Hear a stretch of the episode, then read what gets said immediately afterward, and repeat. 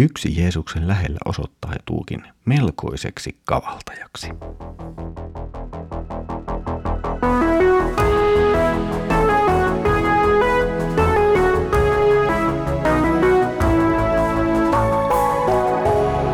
Kirjoitusten pauloissa.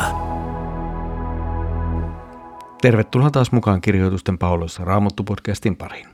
Minä olen Mikko ja katselen teidän kanssani yhdessä Markuksen evankeliumia. Mukavaa, että olet tullut taas mukaan. Edellisellä kerralla Jeesuksen luot tulee nainen, joka kaataa hänen päähänsä erittäin kallista öljyä.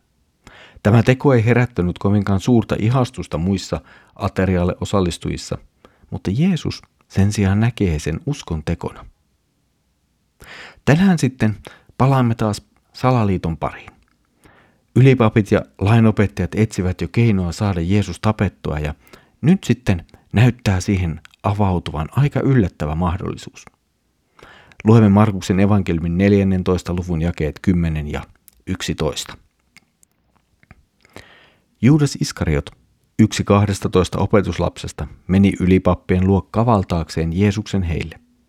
He ilahtuivat kuulemasta ja lupasivat antaa hänelle rahaa. Juudas etsi nyt sopivaa tilaisuutta toimittaakseen Jeesuksen heidän käsiinsä.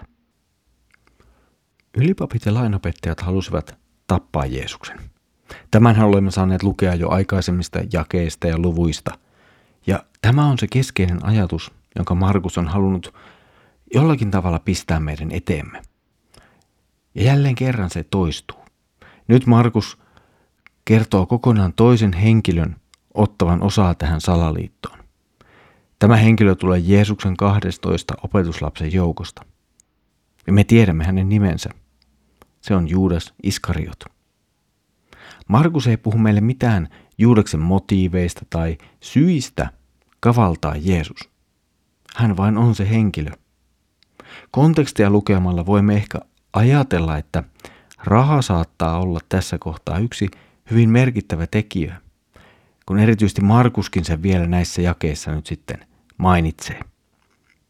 Juudeksen toiminta, se ilahduttaa ylipappeja. He ovat etsineet tilaisuutta jo pidemmän aikaa saada Jeesus pois päiviltä ja nyt sitten tulee tielle tilaisuus, joka mahdollisesti ei aiheuta ongelmia Jerusalemiin kokoontuneen kansanjoukon kanssa. Muistamme hyvin, miten ylipapit ja lainopettajat olivat aikaisemmin huolissaan kansanjoukon reaktiosta, jos he menevät ja ottavat Jeesuksen kiinni.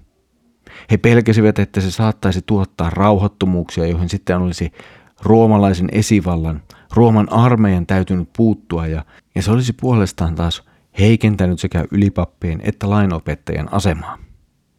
Nyt tilanne alkaa näyttää heidän puoleltaan helpottuvan todella paljon. Jeesuksen lähipiiristä tulee henkilö, joka pystyisi ottamaan sopivan hetken Jeesuksen pidättämiseen ilman suurempaa meteliä. Suunnitelma ei tässä vaiheessa ollut vielä täysin valmis, mutta nämä palaset alkavat nyt liikkua ja suunnitelma alkaa vähitellen tulla valmiiksi.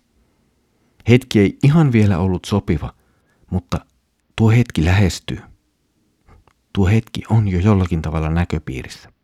Ja Juudas alkaa tietoisesti sitä etsiä. Näin Markus kuorii tämän salaliiton meille esiin aivan pieninä paloina. Ja myöhemmin, vain itse asiassa hivenen myöhemmin, se huipentuu Jeesuksen vangitsemiseen.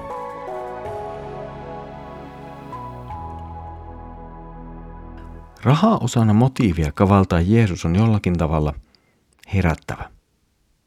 Se ehkä ohjaa meitä kysymään lopulta sellaista kysymystä, että kuinka suuri valta rahalla on lopulta olemassa?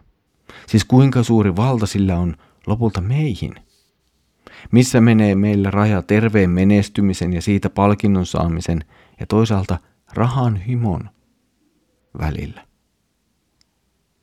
Raamattu pitää rahan himoitsemista, varastamista, toisen hyväksikäyttämistä niin edelleen syntinä. Se rikkoo ensimmäiseksi toki ensimmäistä keskyä vastaan, mutta myös muita käskyjä vastaan, kuten lähimmäisen omaisuuden himoitsemista tai varastamista liittyviä käskyjä vastaan. Raha ei itsessään ole sinänsä hyvä eikä paha, mutta meidän suhtautumisemme siihen voi olla oikea tai väärä. Rahan käyttö ei itsessään sinänsä ole oikeaa tai väärää tai hyvää tai pahaa, mutta me voimme tehdä siitä omilla valinnoillamme ja toimillamme joko oikeaa tai väärää. Jos haluamme saada rahaa ja se aiheuttaa sen, että teemme syntiä, niin silloin olemme toki huonolla tiellä. Ja toki sama koskee tietenkin sitä, miten me käytämme sitä meillä olevaa varallisuutta. Toki useimmiten kysymys ei ole siitä, että rahasta aiheuttaisimme jonkun kuoleman, vaan kysymys on yleensä paljon pienemmistä asioista, joilla kuitenkin lopulta voi sitten olla aika suuri hengellinen merkitys, koska ne vaikuttavat koko siihen tapaan ja ajattelun, mikä meillä on suhteessamme Jumalaan. Ehkä meidän olisi syytä pysähtyä välillä aina miettimään myös tätä kysymystä. Siis sitä kysymystä, että mikä meidän suhteemme on rahaan ja omaisuuteen. Ja tehdä sitä myös ensimmäisen käskyn äärellä. Tässä oli tämänkertainen, ehkä hivenen lyhyempi kirjoitusten pauloissa Raamuttu podcast. Mukavaa, että olet edelleen ollut mukana yhdessä katselemassa Markuksen evankeliumin jakeita. Seuraavalla kerralla katsomme, miten Jeesus valmistautuu opetuslastensa kanssa juhlan viettoon. Siitä siis seuraavalla kerralla.